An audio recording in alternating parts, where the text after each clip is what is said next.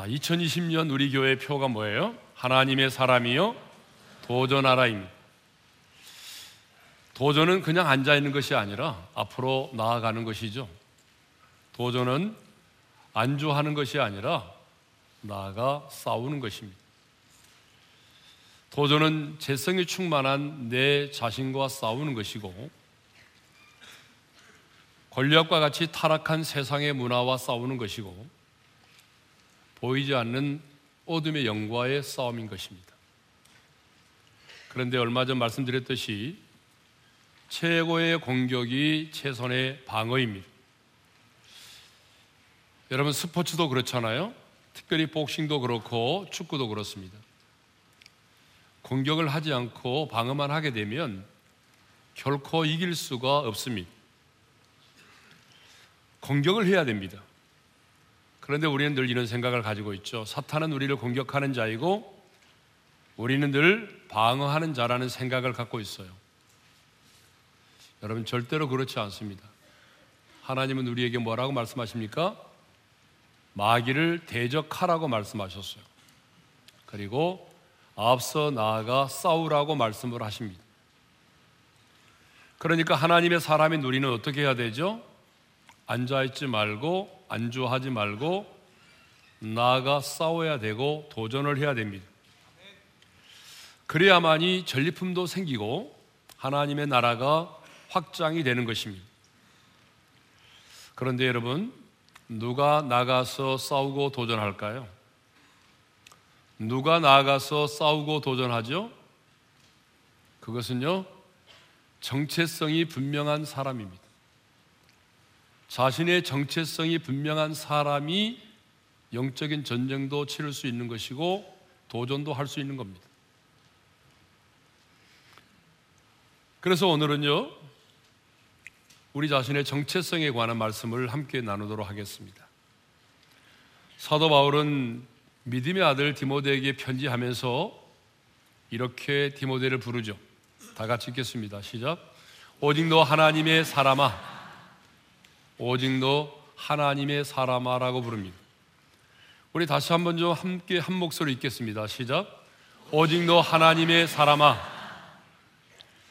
자, 성경을 보게 되면 하나님의 사람이라고 하는 이 호칭은요, 아무에게나 사용되지 않았습니다. 성경을 보게 되면 아주 특별한 소수의 사람들에게만 하나님의 사람이라는 호칭이 사용되었어요. 자, 예를 들어 보게 되면 이스라엘 백성들을 예굽에서 이끌어낸 지도자인 모세 그리고 이스라엘의 초대 왕인 사울과 다윗 왕을 기름 부어 세운 사무엘. 그리고 우리가 얼마 전에 묵상했던 것처럼 영적 전쟁에서 승리하고 사르밧 과부의 죽은 아들을 살려낸 엘리야. 선지자 중에서 가장 많은 기적을 행했던 엘리사. 하나님의 마음에 합한 자였던 다윗. 이렇게 소수의 사람들에게만 하나님의 사람이라는 호칭이 사용된 것입니다. 그러니까 구약 시대에는요, 특별하게 부르심을 받고 특별한 사명을 감당하고 특별한 사명을 수행했던 특별한 소수의 사람들에게만 하나님의 사람이라는 영광스러운 호칭이 주어진 것이죠. 그런데요, 신약이 오게 되면 하나님의 사람이라는 호칭이 오늘 본문에만 딱 한 번 나옵니다. 사도 바울이 믿음의 아들 디모데에게 오직 너 하나님의 사람아 라고 부르게 되죠. 그러면 하나님의 사람이라고 하는 이 말의 의미는 뭘까요? 이 신약 시대에 새 언약의 백성들에게 있어서 하나님의 사람이라고 하는 말은 하나님께 속한 자를 말합니다. 신약 성경을 보게 되면 예수를 믿음으로 구원을 받아서 하나님의 자녀가 된 사람을 하늘에 속한 자, 하나님께 속한 자라고 말하죠. 그러니까 하늘에 속한 자, 하나님께 속한 자가 뭐예요? 곧 하나님의 사람이라는 것입니다. 그래서 사도 요한은 초대교회 성도들에게 편지를 하면서 이렇게 말하죠. 다 같이 읽겠어요. 자녀들아 너희는 하나님께 속하였고 자, 예수 믿고 구원받은 하나님의 사람들에게 너희는 하나님께 속하여 있다라고 말하죠. 자, 우리 예수님도요. 너희는 하나님께 속하여 있다고 말하면서 너희가 이 세상에 속하지 아니하고 내게 속한 거로 세상이 너희를 미워하느니라고 말씀하고 있습니다. 요한복음 15장 19절의 말씀을 우리 한번 읽겠습니다. 시작. 너희가 세상에 속하였으면 세상이 자기의 것을 사랑할 것이나 너희는 세상에 속한 자가 아니요 도리어 내가 너희를 세상에서 택하였기 때문에 세상이 너희를 미워하느니라. 예수님의 이 말씀처럼 세상은 우리를 미워합니다. 어떻게 미워하던가요? 주는 것 없이 미워합니다. 아주 죽도록 미워합니다. 그러면 왜 세상은 예수 믿는 저와 여러분들을 미워하죠? 왜 주는 것 없이 그들이 우리를 미워해요? 아마 직장 생활 하신 분들은 많이 경험했을 거예요. 내가 상대방에게 해를 끼치지 않았음에도 불구하고 내가 예수 믿는다는 이유 때문에 그들이 나를 싫어하는 경우들을 많이 보거든요. 그럼 왜 그럴까요? 주님이 분명히 말씀하셨습니다. 너희가 이 세상에서 세상에 속하지 아니하고 내게 속한 거로 세상이 너희를 미워한다는 것입니다. 다시 말하면 예수를 믿음으로 말미암아 우리의 소속과 신분이 달라졌기 때문에 그렇습니다. 그러니까 우리가 여전히 세상에 속한 자로 이 땅에 살아가고 있다면 세상에 속한 자는 결코 우리를 미워하지 않을 것입니다. 그러나 우리가 이 땅에 살면서 이 땅에 발을 딛고 살아가면서 예수를 믿음으로 말미암아 이 세상에 속하지 아니하고 하늘에 속한 자, 하나님께 속한 자가 되었기 때문에 세상에 속한 자들이 우리를 미워한다는 것입니다. 그러니까 이 세상에는요, 다양한 종류의 사람들이 살고 있지만, 엄밀하게 말하면 이 세상에는 딱 두 종류의 사람만 있는 것입니다. 하늘에 속한 자, 그리고 땅에 속한 자. 하나님께 속한 자, 세상에 속한 자. 이 두 종류의 사람만이 존재합니다. 그렇다면 오늘 당신은 누구입니까? 당신은 어디에 속한 자입니까? 하늘에 속한 자입니까? 아니면 땅에 속한 자입니까? 하나님께 속한 자입니까? 아니면 세상에 속한 자입니까? 그러면 내가 하나님께 속한 자인지 아니면 세상에 속한 자인지를 어떻게 알 수 있을까요? 내가 세상에 속한 자인지 하나님께 속한 자인지 땅에 속한 자인지 하늘에 속한 자인지를 어떻게 분별할 수 있죠? 어떻게 구별할 수 있냐 그 말이에요. 나의 소속과 신분이 어디에 속해 있는지를 어떻게 구별할 수 있느냐는 거죠. 세상의 사람들은 도덕과 윤리의 기준을 가지고 구별하려고 합니다. 그러니까 어떤 사람이 못된 짓을 많이 하면 그러면 그 사람은 땅에 속한 자, 세상에 속한 자라고 말하고 좋은 일을 많이 하고 선하게 살고 뭐 좀 더 예를 들어보게 되면 막 술을 많이 마시고 담배를 많이 피면 뭐 이 사람은 땅에 속한 자, 세상에 속한 자 그렇지 않고 술도 안 마시고 담배도 안 피고 예, 범생으로 살아가면 아, 이 사람은 하늘에 속한 자 이렇게 말한다는 거죠. 성경이 그렇게 말한다는 게 아닙니다. 세상 사람들이 많은 사람들이 그렇게 생각한다는 거죠. 또 사람들은 내 자신의 어떤 감정과 느낌을 가지고 구별을 하려고 합니다.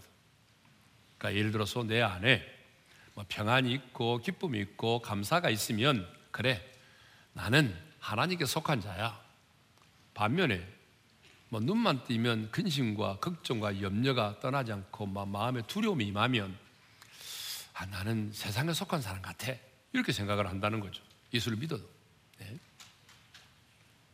또 어떤 사람들은 교회를 다니느냐 다니지 않느냐를 가지고 구분하려고 합니다. 이것은 맞는 말일 수도 있지만 그런데 여러분 교회를 다닌다고 하는 이 사실이 절대적 기준은 되지 못합니다.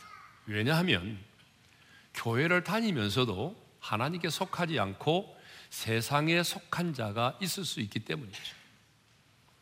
그러니까 오늘 내가 세상에 속하지 아니하고 하나님께 속하였다고 하는 것은 도덕과 윤리의 문제도 아닙니다. 내 감정과 느낌의 문제도 아닙니다. 교회를 얼마 동안 다녔느냐의 문제도 아닙니다. 중요한 것이 뭐예요? 진리에 대하여 어떤 태도를 보이느냐입니다. 진리에 대해서 내가 지금 어떤 태도를 보이고 있느냐, 이것이 곧 나의 소속과 신분을 구별해 준다는 거죠. 그러면 진리가 뭐죠? 진리는 하나님의 말씀이 진리고 예수 그리스도가 진리입니다. 그러니까 진리에 대한 태도라고 하는 것이 무엇인가 하면 성경에 기록된 진리의 말씀을 의심하지 않고 믿고 그대로 받아들이는 것을 말합니다. 좀 더 부연 설명을 드리면 상식적으로는 이해가 되지 않지만 뭐 하나님의 아들이 인간의 몸을 입고 처녀의 몸에서 잉태되어 오신다.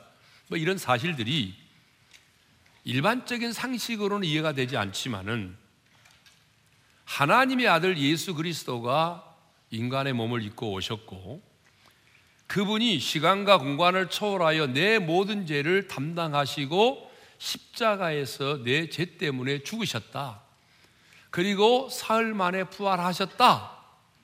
이 사실을 내가 의심 없이 믿고 받아들이는 것을 말합니다. 그러니까 세상에 속한 자와 하나님께 속한 자는 오늘 내게 있어서 예수 그리스도가 어떤 분이시냐 에 따라 결정된다는 것입니다. 자, 내게 있어서 오늘 예수 그리스도는 어떤 분이신가? 이 사실에 의해서 내가 하나님께 속한 자가 될 수도 있는 것이고 세상에 속한 자가 될 수도 있는 것입니다. 그러니까 뭐예요? 오늘 내게 있어서 예수님이 누구인가? 오늘 예, 내게 있어서 예수 그리스도가 어떤 분이신가가 너무 중요한 거죠. 이것에 의해서 우리의 소속과 신분이 완전히 달라지는 것이죠.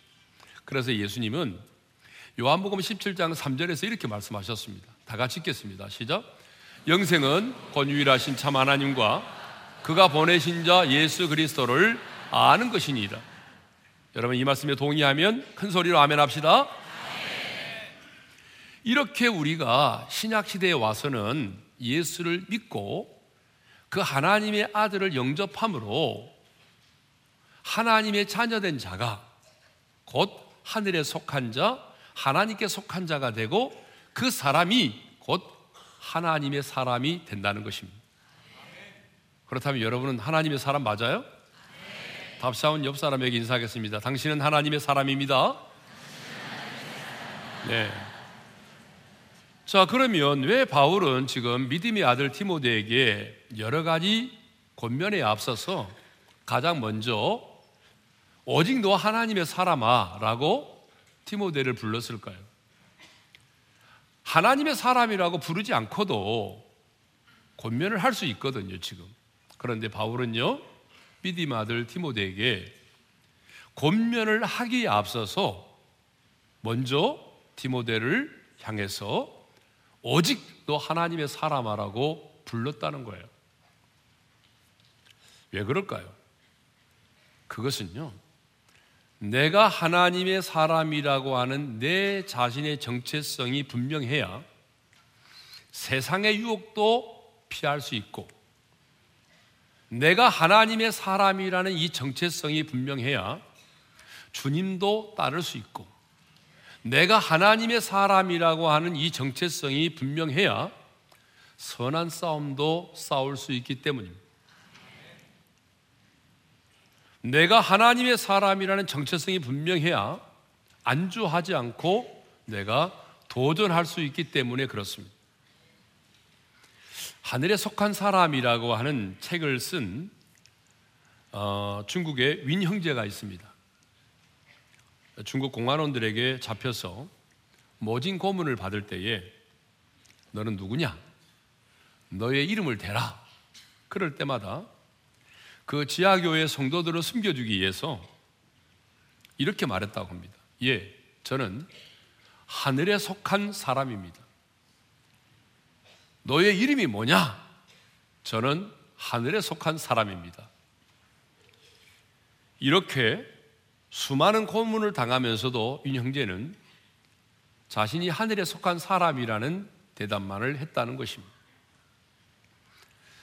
사도 베드로 역시 복음 때문에 핍박을 받고 있는 초대교회 성도들에게 편지를 쓰면서 베드로전서 2장 9절에 이런 권면을 하고 있습니다. 읽겠습니다. 시작. 너희는 택하신 족속이요 왕 같은 제사장들이요 거룩한 나라요 그의 소유된 백성이니 여러분 이 베드로 전후서는요 사도 베드로가 로마의 네로 황제의 엄청난 박해를 받고 있는 초대교회 성도들을 이로하기 위해서 권면하기 위해서 쓴 편지거든요.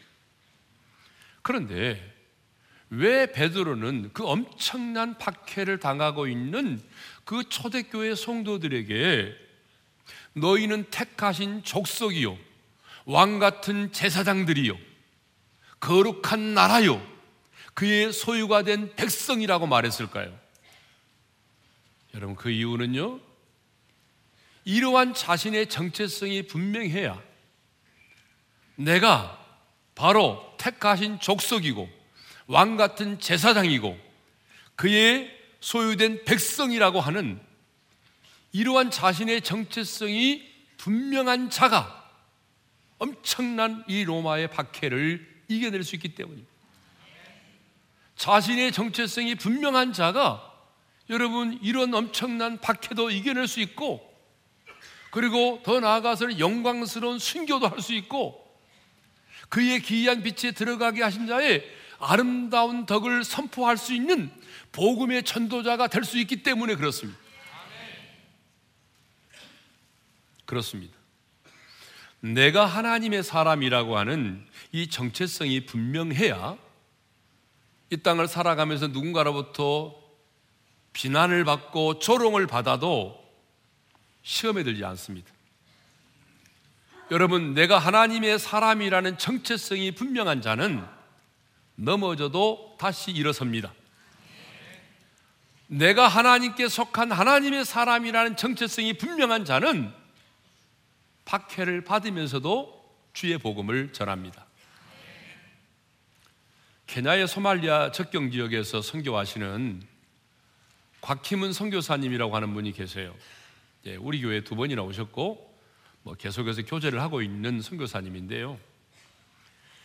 아, 이분이 어디에서 사역을 주로 하고 계시는가 하면은 나라는 케냐이지만은 소말리아 사람들이 그냥 무단 점령을 해가지고 살고 있는 그 소말리아 적경 지역에서 사역을 하고 있습니다. 그런데 소말리아 사람들이 어떤 사람들입니까? 지구상에서 가장 강력한 무슬림 집단이잖아요. 그래서 그곳에서는 성경책을 끼고 다닌다든지 내가 예수를 믿는 하나님의 사람이라는 사실을 드러내면 언제 총에 맞아 죽을지도 모르는 그런 곳입니다. 그런데 이 곽성 교사님이 바로 이 자리에서 여러분 들으셨겠지만 이렇게 말하고 떠났습니다. 저는 내 인생에 그리스도인이라 일컬음을 받는 것이 내 인생의 최고의 영광이라고 생각하기 때문에 나는 내 자신의 신분을 숨기지 않고 당당하게 하나님의 말씀을 들고 그곳으로 가겠습니다. 혹시 다음에 못 만나더라도 천국에서 만납시다. 근데 지금까지 살아계시죠. 여러분, 총에 맞고 돌에 맞아 죽는 한이 있어도 그리스도인이라고 하는 자신의 정체성을 숨기지 않겠다는 것입니다.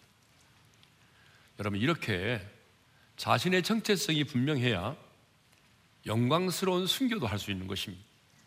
박해도 받을 수 있는 것이죠. 그런데요, 내가 하나님의 사람이라고 하는 이 자신의 정체성이 분명하지 않으면 신앙생활 하다가 조금만 손해를 봐도 참을 이루지 못합니다. 손해를 보면 너무 억울해하고 박해를 받으면 막 참을 이루지 못합니다. 왜요? 내 자신의 정체성이 분명하지 않기 때문입니다. 내가 하나님의 사람이라는 이 정체성이 분명하지 않으면 쉽게 우울한 감정에 사로잡힙니다. up down이 굉장히 심하다는 얘기죠. 신앙생활 해도 늘 헤맬 수밖에 없습니다. 그러니까 내가 하나님의 사람이라고 하는 이 나의 이 정체성이 나를 하나님의 사람답게 만들어 주는 거예요. 그래서 사도 바울은 편지를 쓸 때마다 가장 먼저 사도로서의 자신의 정체성에 관한 언급을 합니다. 베드로도 마찬가지고. 그래서 하나님의 뜻으로 말미암아 그리스도 예수의 사도된 바울이라고 언제나 편지를 쓸 때마다 자기의 사도로서의 정체성을 분명히 하고 있어요. 베드로도 마찬가지입니다. 예수 그리스도의 사도 베드로라고 말하고 있습니다. 하나님의 사람은 자신의 정체성이 분명해야 됩니다. 그러므로 2020년을 시작하는 우리에게 필요한 것이 뭐예요? 그것은 바로 내 자신의 정체성을 분명히 하는 것입니다. 나는 누구인가? 나는 도대체 어디에 속한 자인가? 나는 하늘에 속한 자인가? 아니면 나는 이 세상에 속한 자인가? 예? 하나님께 속한 자인가? 아니면 뭐 이 세상에 이 땅에 속한 자인가? 여러분 자신의 정체성을 분명히 하셔야 됩니다. 내가 하나님의 사람으로서의 정체성을 분명히 하고 살아야 여러분 당당하게 살 수 있습니다. 직장 생활을 하면서 뭐 학교에서 누군가가 나를 향하여 비난을 하고 조롱해도 내가 이 세상에 속하지 않고 하나님께 속한 하나님의 사람이기 때문에 당한다는 생각을 하게 되면 여러분 그 비난과 조롱 앞에서 우리 마음 상하지 않습니다. 왜? 그걸 당연한 것으로 받아들이죠. 그러니까 쉽게 우울한 감정에 사로잡히지 않는다는 것이죠. 다시 한번 말씀드립니다. 여러분 자신의 정체성을 분명히 하시기를 바랍니다. 그래야 세상의 유혹도 이겨낼 수 있고, 그래야 하나님의 사람답게 살아갈 수가 있습니다. 그러므로 이제 우리는 교회 안에서만이 아니라 보냄을 받은 이 세상 속에서 하나님의 사람으로서의 정체성을 좀 분명히 할 수 있기를 바랍니다. 아니, 하나님의 사람으로서의 정체성은 이 교회 안에서라기보다는 이 세상에서 더 분명하게 드러나야 될 줄로 믿습니다.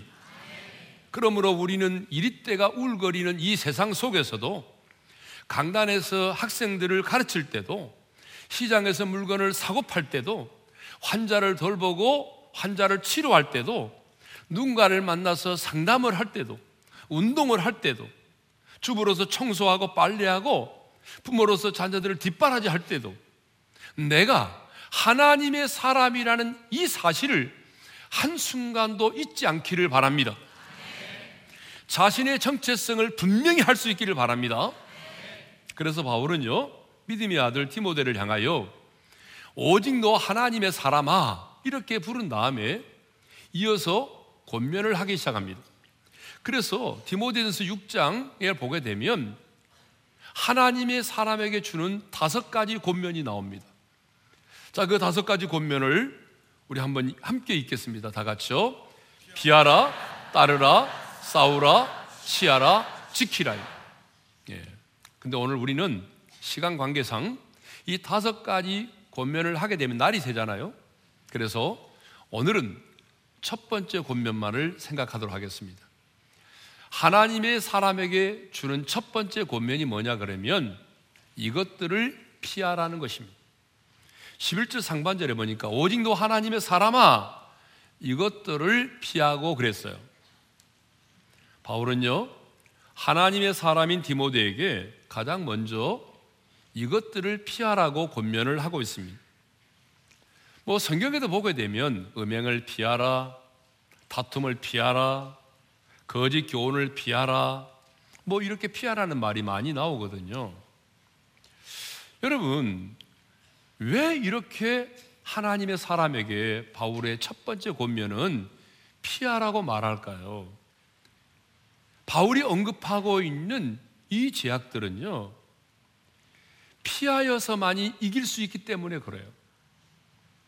피하지 않고는 이겨낼 수 없는 제약들이기 때문에 그래요. 자, 성경에 보게 되면 음행을 피하라 그랬잖아요. 그러면 여러분, 여러분의 의지만으로 이 음행을 피, 이길 수 있어요? 자, 요셉을 생각해 보자고요.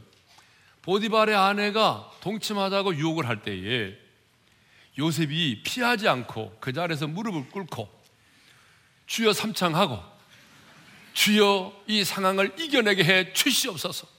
그랬다면 어떻게 됐을까요? 물어볼 것도 없어요. 요셉도 넘어졌어요. 그러니까 요셉은 그 자리를 박차고 일어났다는 거죠. 그러기 때문에 하나님의 사람은 어떤 죄는요, 내가 싸워서 이겨야 될 죄가 있고 어떤 것들은 피하여서 이기는 게 있거든요. 그래서 하나님의 사람은 예수 믿고 거듭 났을 때 제일 먼저 배워야 될 게 뭐냐 그러면 피하는 걸 잘 배워야 됩니다. 잘 피해야 돼요. 직장에서도 회식의 자리에서도 잘 피해야 되고 하여튼 예수를 믿고 나면 가장 먼저 잘해야 되는 게 피하는 걸 잘해야 됩니다. 피하지 않고 그 자리에서 속으로 묵상 기도만 하고 있다가는 다 넘어지게 되어 있습니다. 자, 그러면 이것들을 피하라고 했는데 이것들은 뭘까요? 이것들은요. 자, 바울이 하나님의 사람아 이것들을 피하라 하기 이전에 언급했던 말씀들이죠. 그래서 아, 디모데전서 6장 3절부터 10절까지의 언급된 제약들을 말합니다. 그러니까 3절부터 10절까지를 보게 되면 피해야 될 여러 가지 제약들이 나와요. 뭐 다른 교훈, 교만, 분쟁, 비방, 투기, 언쟁, 변론 이런 것들이 나오는데 그런데 사도 바울이 이것들을 피하라고 말하면서 가장 중점을 두고 가장 중요하게 얘기했던 가장 중요하게 피해야 된다고 말했던 것이 있어요. 그게 뭐냐 그러면 바로 돈에 대한 탐욕을 피하라는 거예요. 그래서요, 6절부터 10절까지가 뭐예요? 전부 돈과 관련된 말씀이에요. 돈과 관련된 말씀. 네? 자, 대표적으로 10절의 말씀을 읽겠습니다. 다 같이 시작. 돈을 사랑함이 일만하게 뿌리가 되나니 이것을 탐내는 자들은 미혹을 받아 믿음에서 떠나 많은 근심으로써 자기를 찔렀도다. 이것들을 피하라고 말하면서 바로 앞절에서 바울이 말하고 있는 게 뭐냐 그러면 돈을 사랑하면 안 된다는 거예요. 하나님의 사람은 돈을 사랑해서는 안 된다라고 말하고 있어요. 왜 하나님의 사람은 돈을 사랑하면 안 되는가? 여러분 세 가지 이유를 제가 말씀드리겠습니다. 첫 번째 이유입니다. 첫 번째 이유는요. 돈이 일만하게 뿌리가 되기 때문에 그래요. 돈을 사랑함이 일만하게 뿌리가 되나니 그랬잖아요. 모든 죄에는 뿌리가 있는데요. 그 죄의 뿌리가 바로 뭐냐 그러면 돈이라는 거예요, 돈. 온갖 부정과 부패와 타락과 살인과 미움과 갈등과 반목과 뇌물과 사치와 방종. 여러분, 이 모든 죄의 뿌리가 뭐예요? 돈이에요, 돈. 돈 때문에 가정이 깨지고, 돈 때문에 자식이 부모를 거역하고 죽이고, 돈 때문에 남편이 아내를 죽이고, 아내가 남편을 죽이고, 여러분, 재벌들도 보세요. 화목한 형제가 별로 없어요, 지금. 다 돈 때문에 분쟁하고 돈 때문에 싸우고 돈 때문에 미워하고 있잖아요. 왜 가론 유다가 예수님을 팔았어요? 여러분 왜 발람 선지자가 거짓 예언을 하려고 했어요? 왜 하나님과 삽비라가 저주를 받아 죽었어요? 들여다 보면 돈 때문이 아닙니까? 여러분 오늘 우리 한국 교회 문제점도 사실 따지고 보게 되면 돈의 문제예요, 돈의 문제. 대형 교회 담임 목사 세습의 문제라든지 재정이 투명하지 못하다든지 이런 모든 것들의 근본이 뭐예요? 돈의 문제입니다. 이것을 보게 되면 돈을 사랑함이 일만하게 뿌리다라고 하는 것이 맞는 말이에요. 왜 돈을 사랑하면 안 되는가? 두 번째 이유입니다. 믿음에서 떠나 많은 근심으로써 자기를 찌르기 때문에 그렇습니다. 10절 하반절의 말씀을 읽겠습니다. 시작. 이것을 탐내는 자들은 미혹을 받아 믿음에서 떠나 많은 근심으로써 자기를 찔렀도다. 여러분 돈을 사랑하면 어떻게 되던가요? 하나님과 멀어지죠. 돈을 가까이 하면 하나님과 멀어져요. 돈을 사랑하면 하나님의 음성이 들리지 않아요. 하나님이 보이지 않아요. 돈을 사랑하고 가까이 하게 되면 내 영혼이 어두워집니다. 저는 이렇게 간증하는 사람을 본 적이 없어요. 목사님, 저는 돈을 사랑하면 사랑한 만큼 하나님도 사랑하게 되었습니다. 이런 분 만난 적이 있나요? 저는 본 적이 없어요. 이상하죠? 돈을 가까이 하고 돈을 사랑하면 내 영혼이 어두워져요. 하나님과 멀어져요. 그래서 이렇게 탐욕은 많은 근심으로써 자기를 찌르고 결국은 하나님을 떠나게 만든다는 거죠. 그래서 바울은요, 부활해 하는 자들에게, 부활해 하는 자들에게 이렇게 경고하고 있습니다. 자, 구절의 말씀을 다 같이 읽겠습니다. 시작. 부활해 하는 자들은 시험과 올무와 여러 가지 어리석고 해로운 욕심에 떨어지나니 그 사람으로 파멸과 멸망에 빠지게 하는 것이라. 여러분 이 말씀을 잘 보세요. 뭐라고 하고 있어요? 돈에 대한 탐욕을 가진 자들은 결국은 시험과 얼무와 해로운 욕심에 떨어지게 된대요. 마지막에는요, 파멸과 멸망에 빠지게 된다는 것입니다. 이것이 무엇입니까? 돈을 사랑하는 자들의 마지막 말로입니다. 그러므로 하나님의 사람인 우리는 돈에 대한 욕심을 피해야 됩니다. 물질에 대한 유혹을 피해야 됩니다. 세 번째입니다. 왜 우리가 돈을 사랑하면 안 되는가? 세 번째 이유는 돈은 사랑의 대상이 아니기 때문에 그렇습니다. 돈은 생활의 수단이지 사랑의 대상이 아닙니다. 사랑은 누가 하나요? 사랑은 아무나 하는 게 아니잖아요. 사랑은 인격을 가진 자가 하는 겁니다. 인격을 가진 자가 인격을, 인격을 가진 자와 사랑하는 것이에요. 그런데 여러분, 돈은 인격이 아니지 않습니까? 돈은 인격이 없어요. 그러므로 돈을 사랑해서는 안 되는 거죠.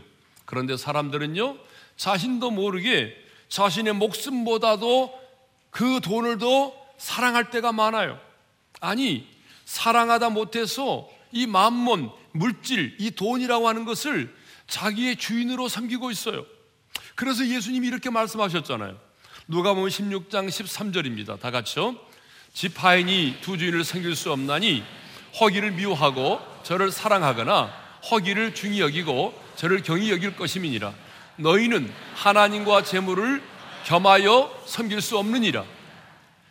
자, 주님의 말씀을 보게 되면 우리가 이 땅을 사랑하는 우리 인간들에게는 우리 인간들이 섬길 수 있는 주인은 딱 둘입니다.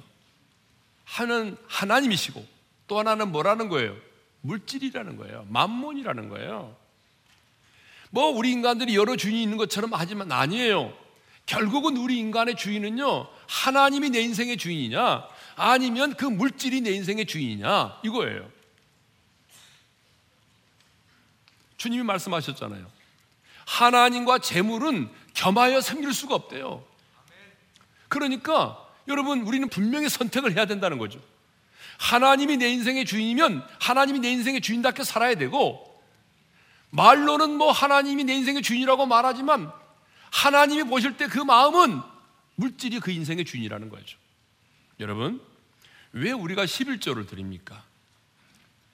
여러분 어떤 분들은 뭐 11조가 뭐 구약의 율법이다 뭐 여러 가지 말들을 많이 하지만 사실 그런 얘기들은 다 시시콜콜한 얘기들입니다. 왜 우리가 11조를 드립니까? 그것은 물질이 내 인생의 주인이 아니라 하나님만이 내 인생의 주인이심을 고백하는 가장 확실한 신앙의 고백이기 때문입니다. 주님이 내 인생의 주인입니다. 이 확실한 신앙의 고백이 뭐예요? 이게 바로 11조예요. 그러니까 여러분 몇 년 동안 신앙생활 했고 어떤 직분을 가지고 있느냐가 중요한 게 아니에요. 하나님을 찬양하지만 아직도 온전한 11조를 드리지 못하는 사람은 입술로는 하나님을 주인이라고 말하지만 그의 마음 속에는 여전히 이 썩어질 물질 만몬이 나의 주인으로 자리 잡고 있기 때문인 것입니다. 뭐 또 다른 이유가 없습니다. 네. 자, 돈은 생활의 수단이지 사랑의 대상이 아닙니다. 그러므로 우리는 돈을 사랑해서는 안 됩니다. 성도 여러분, 돈은 추한 게 아니에요. 돈은 선도 악도 아닙니다. 돈 그 자체는 선도 악도 아니에요. 그러므로 저는 우리 어린애 성도들이 세상에 속한 자들보다도 더 열심히 돈을 버시기를 바랍니다. 예. 우리 옆 사람과 한번 그렇게 인사합시다. 열심히 돈 법시다. 예. 이 세상에 속한 사람보다 더 열심히 돈을 벌어야죠. 그렇지만 돈이 여러분의 인생의 주인이 되지 않기를 바랍니다. 최선을 다하여 정당한 방법으로 돈을 버십시오. 그러나 돈을 사랑하지는 마십시오. 사랑한다는 것은 뭡니까? 그 돈을 의지한다는 거예요. 근데 여러분, 돈을 의지하면 그 돈이 우리에게 편리함을 가져다 줄 수는 있지만 그 돈이 여러분의 영혼을 책임져 주지 않습니다.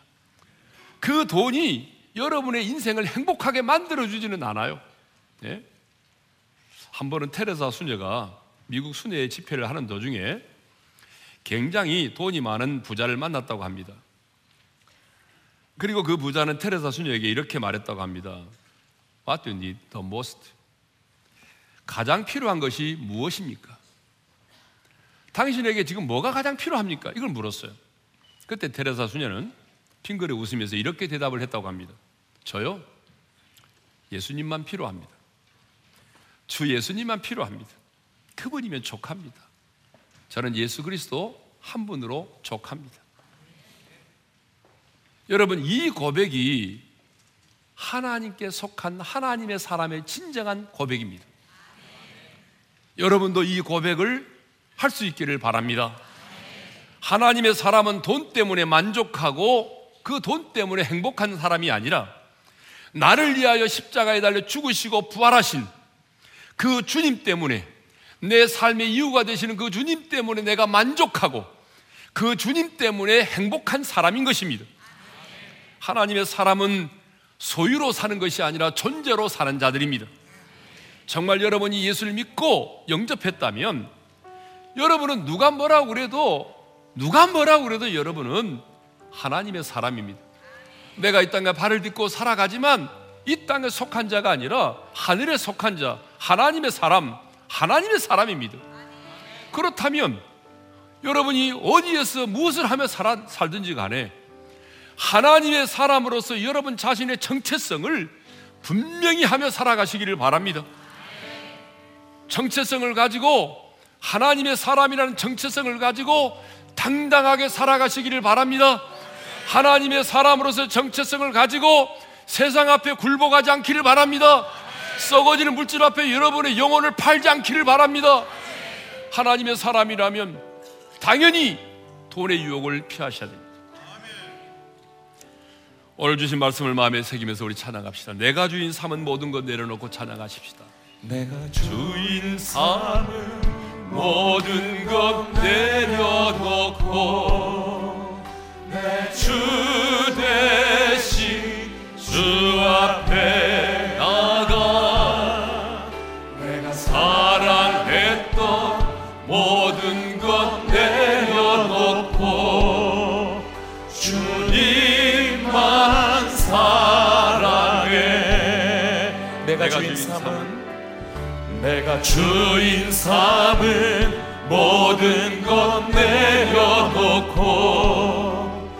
내 주 되시 주 앞에 나가. 내가 사랑했던 모든 것내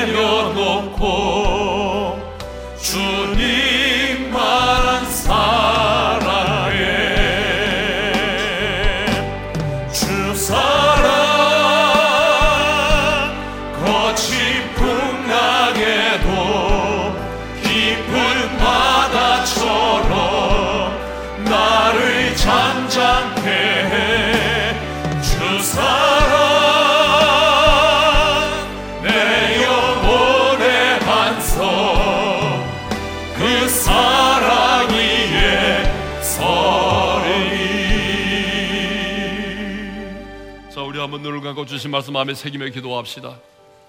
바울은 믿음의 아들 디모데에게 오직 너 하나님의 사람이라고 불렀습니다. 저는 오늘 여러분들에게 도전하고 싶습니다. 여러분은 어떤 사람입니까? 정말 여러분은 하나님의 사람입니까? 하나님께 속한 자입니까? 하늘에 속한 자입니까? 그렇다면 여러분의 소속과 신분을 분명히 하십시오. 여러분 자신의 정체성을 분명히 하십시오.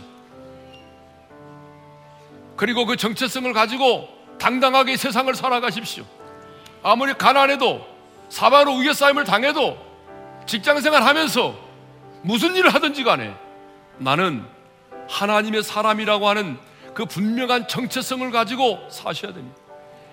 그 정체성이 분명해야 세상의 유혹도 이겨낼 수 있는 것이고 그 정체성이 분명해야 여러분 당당하게 살아갈 수 있는 것입니다. 그 정체성이 분명하지 않으면 신앙생활을 해도 늘 헤맬 수밖에 없어요. up down이 심할 수밖에 없어요.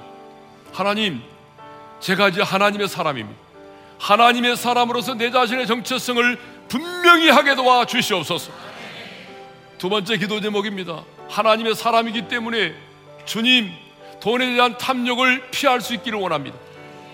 주님, 열심히 내가 돈을 벌어야 되겠지만 그 돈 앞에서 내 신앙의 양심을 팔지 않게 도와주시고 그 돈 앞에서 내 영혼을 팔지 않게 도와주시옵소서. 주신 말씀 붙들고 우리 주여 한번 외치고 부르짖어 기도하며 나가겠습니다. 주여! 할렐루야 하나님 아버지 내가 하나님의 사람이라는 이 사실 하나님께 속한 하늘에 속한 하나님의 사람이라는 이 정체성을 분명히 할 수 있기를 원합니다.